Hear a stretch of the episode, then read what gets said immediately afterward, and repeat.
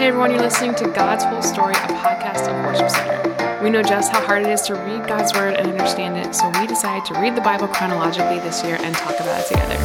Thanks so much for joining us.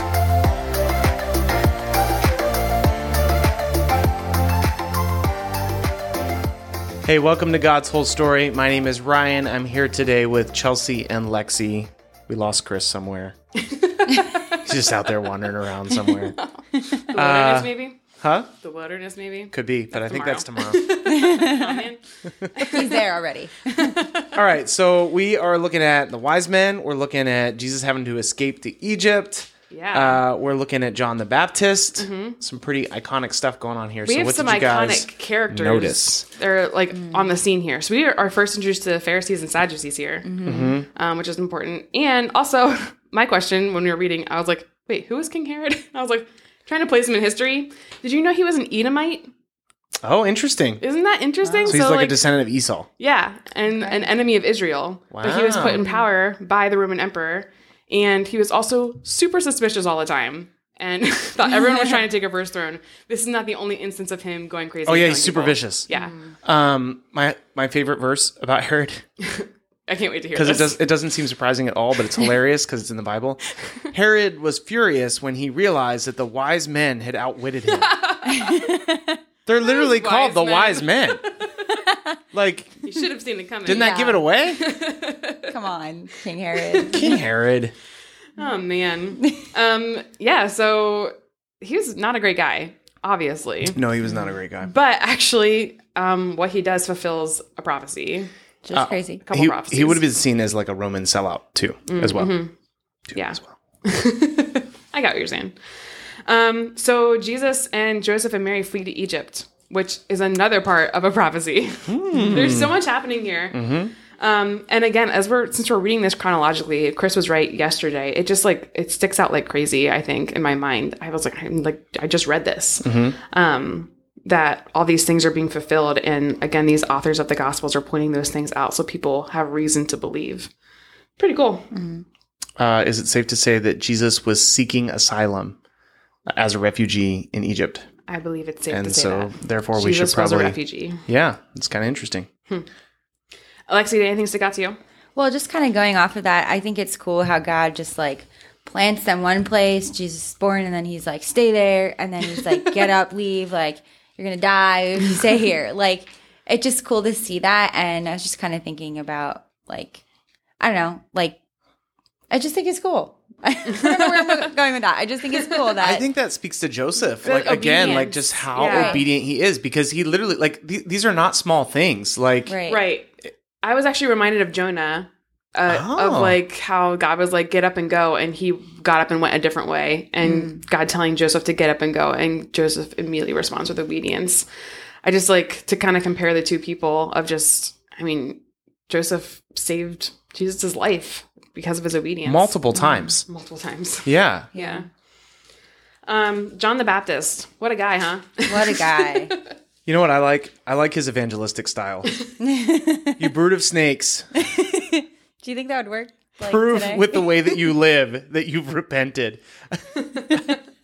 I like it. I mean, and he makes a good point. He's like, he just because you're a descendant of Abraham does not make you safe. So this would have been a, this Right. would have been a common concept. Um, it's easy to look at this and be like, "Oh man, that's so great that we don't deal with that anymore." But it's actually continues to be a common concept.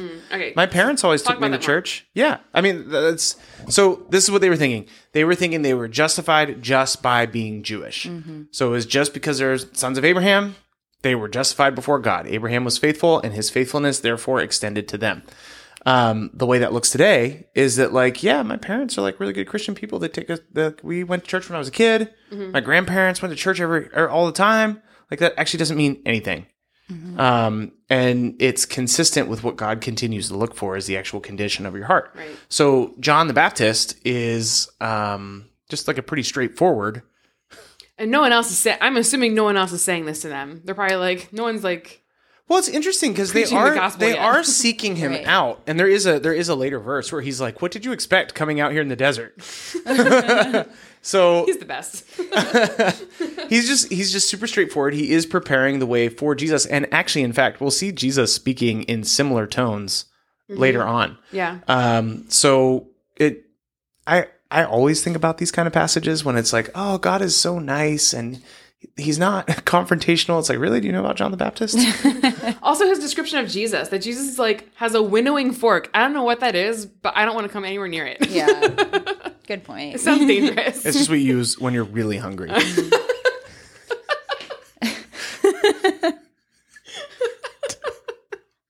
my It's like if you go to Shady Maple, you need a winnowing fork.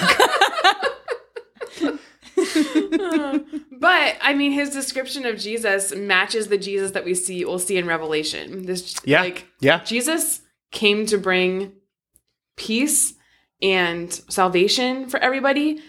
But also, he's not messing around. He's also like he's a king, he's Messiah, but also he's like warrior king. Mm. Mm-hmm. like he's Yeah. and and so I think this this description of him, we'll see that again. We'll see mm-hmm. that again. Revelation. And like, what a responsibility to prepare the way for Jesus. Can we just talk about that? Yeah, and he's so humble about it. Yeah. and again, like, talk about humility all around again. Like, the fact that Jesus is getting baptized by John. yeah. Like, could you imagine? yeah, Jesus' humility and John's humility are just yeah. are both very on display right here. Yeah. Um, and Jesus was like, I just the way I read it was like, look, you have to baptize me because God told you to. it's like It's like, no. it's weird for me too, but we gotta do it. We'll actually see that from Jesus multiple times, where it's like Right. he's radically obedient to the Father, and the Father's leading him to do things that mm-hmm. he doesn't want to do. Mm-hmm. Um, But he cares more about the will of the Father than his own. Hmm. Mm-hmm. Okay, I have a question. Do you think that this, the Spirit descended like a dove or descended as a dove?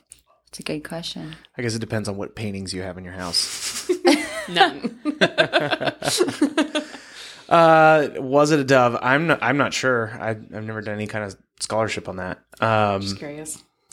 so what was it? Mark says like a dove. Yeah, Mark says like a dove, and then uh, Luke says Holy Spirit in bodily form descended on him like a dove. Isn't that Um, crazy? I don't know what that means. Well, it's kind of interesting. Um, so the Holy Spirit. I, well, I don't know. I might get into a mess. I would say the Holy Spirit is God. Yeah. So in some ways, like God in bodily form is Jesus. So um, there is no matter what you know, no matter what this looked like, there is some supernatural manifestation. We actually have a Trinitarian event right, here. I mean, right. Yeah, all- yeah. they all are, but um, here you have the Father pronouncing from the sky, I guess, and the Holy Spirit descending and Jesus being baptized. So this Yeah. is a Trinitarian thing where we see all three parts of God present. Yeah. It's really cool. and It's a very cool, yeah. very important part of Jesus' ministry that's about to begin. And I mean, I I mean, I could get into trouble with this too because I don't know a ton about it. But as far as baptism as like a sacrament and something that we do as believers, um, following Jesus' footsteps of being baptized too. Like he did it. He was the first to be baptized, and we're following what he did. Mm-hmm. His example. I just would have liked to be there to see that. Wouldn't it be wild? happen. Yep. Yep. the heavens open. John's just yelling about vipers son. and then, What were the Pharisees saying then?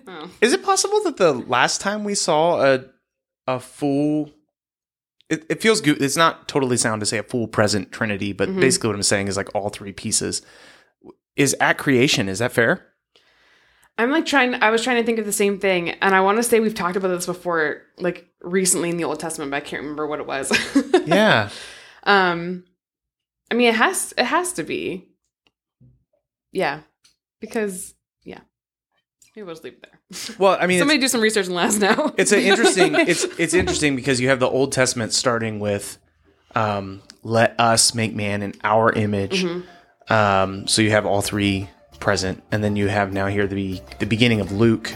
Well, actually, the beginning of um, all three synoptic gospels. right. Um, that that that the the all three are present.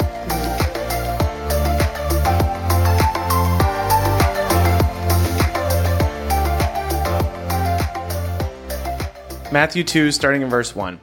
Jesus was born in Bethlehem in Judea during the reign of King Herod. About that time, some wise men from the eastern lands arrived in Jerusalem, asking, Where is this newborn king of the Jews? We saw his star as it rose, and we have come to worship him. King Herod was deeply disturbed when he heard this, as was everyone in Jerusalem. He called a meeting of the leading priests and teachers of religious law and asked, Where is the Messiah supposed to be born? In Bethlehem in Judea, they said, for this is what the prophet wrote. And you, O Bethlehem, in the land of Judah, are not least among the ruling cities of Judah. For a ruler will come from you who will be the shepherd of my people Israel.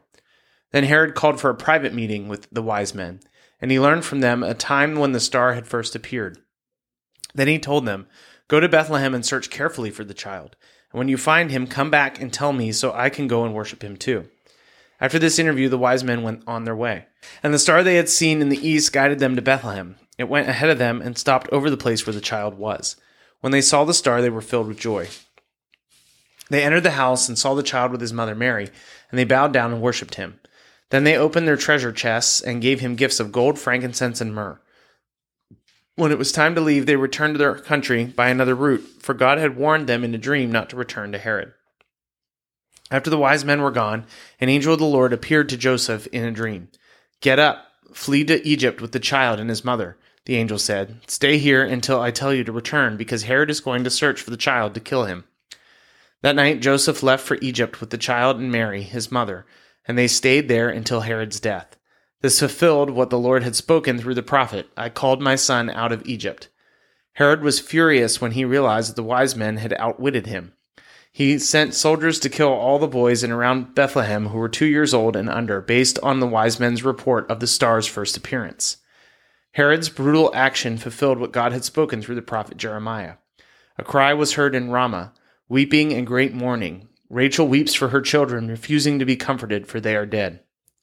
When Herod died, an angel of the Lord appeared in a dream to Joseph in Egypt. Get up, the angel said. Take the child and his mother back to the land of Israel because those who were trying to kill the child are dead. So Joseph got up and returned to the land of Israel with Jesus and his mother. But when he learned that the new ruler of Judea was Herod's son, Archelaus, he was afraid to go there. Then, after being warned in a dream, he left for the region of Galilee. So the family went and lived in a town called Nazareth.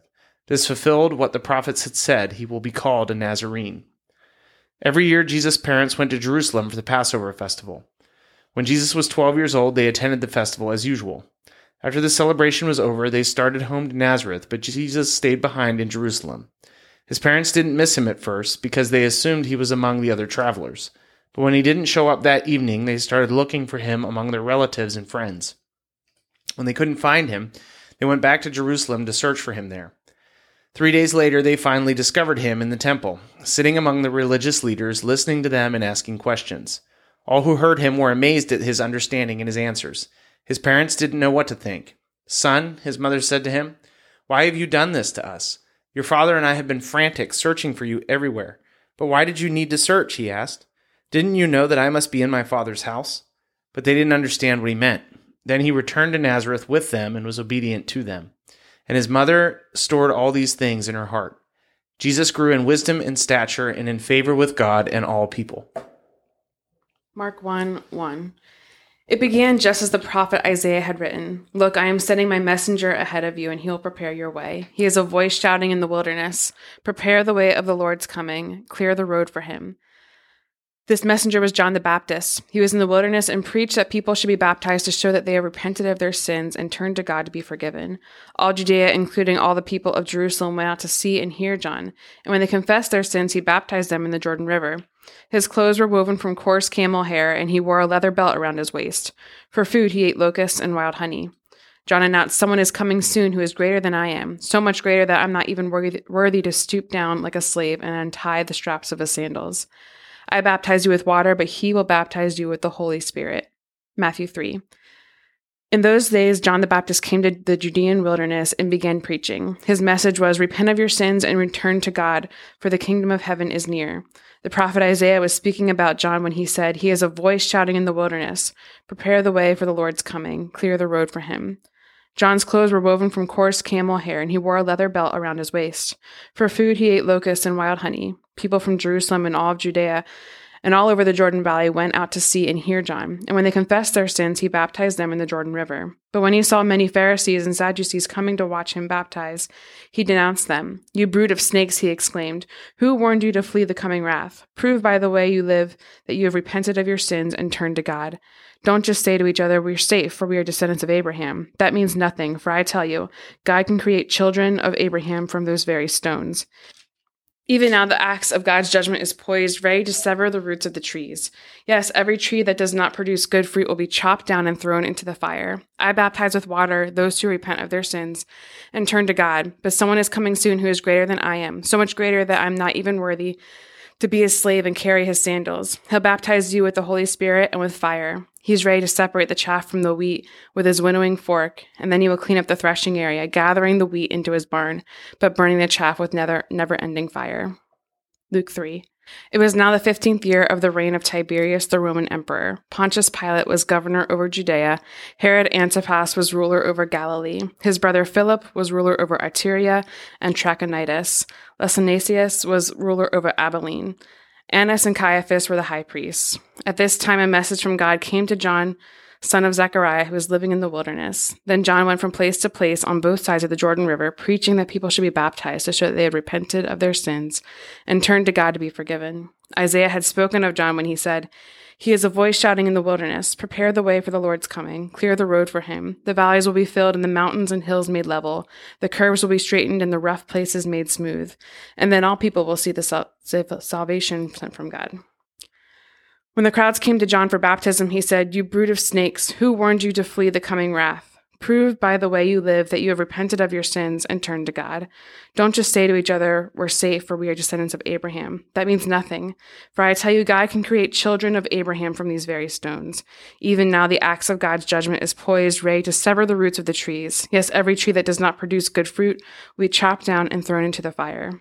The crowds asked, What should we do? John replied, If you have two shirts, give one to the poor. If you have food, share it with those who are hungry. Even corrupt tax collectors came to be baptized and asked, Teacher, what should we do?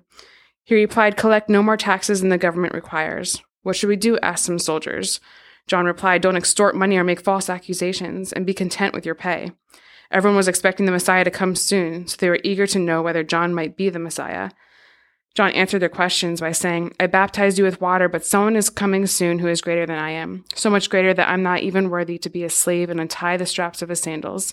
He will baptize you with the Holy Spirit and with fire. He's ready to separate the chaff from the wheat with his winnowing fork. Then he will clean up the threshing area, gathering the wheat into his barn, but burning the chaff with never ending fire. John used many such warnings as he announced the good news to the people. Mark 1, beginning in verse 9. One day Jesus came from Nazareth in Galilee, and John baptized him in the Jordan River. As Jesus came up out of the water, he saw the heavens splitting apart, and the Holy Spirit descending on him like a dove. And a voice from heaven said, You are my dearly loved Son, and you bring me great joy. Matthew 3:13. Then Jesus went from Galilee to the Jordan River to be baptized by John, but John tried to talk him out of it. I am the one who needs to be baptized by you, he said. So why are you coming to me? But Jesus said, It should be done, for we must carry out all that God requires. So John agreed to baptize him. After his baptism, Jesus came up out of the water, and the heavens were opened, and he saw the Spirit of God descending like a dove and settling on him. And a voice from heaven said, This is my dearly loved Son, who brings me great joy. Luke 3 21. One day, when the crowds were being baptized, Jesus himself was baptized. As he was praying, the heavens opened, and the Holy Spirit, in bodily form, descended on him like a dove. And a voice from heaven said, You are my dearly loved Son, and you bring me great joy.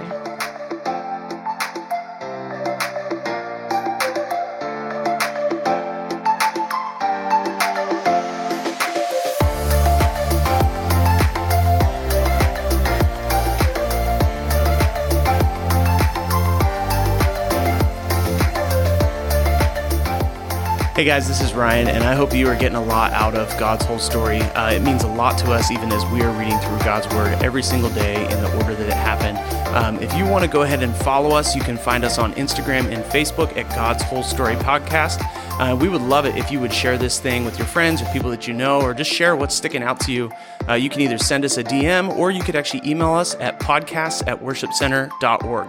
You can email us if you have any questions, if something stuck out to you, if you'd like us to pray for you.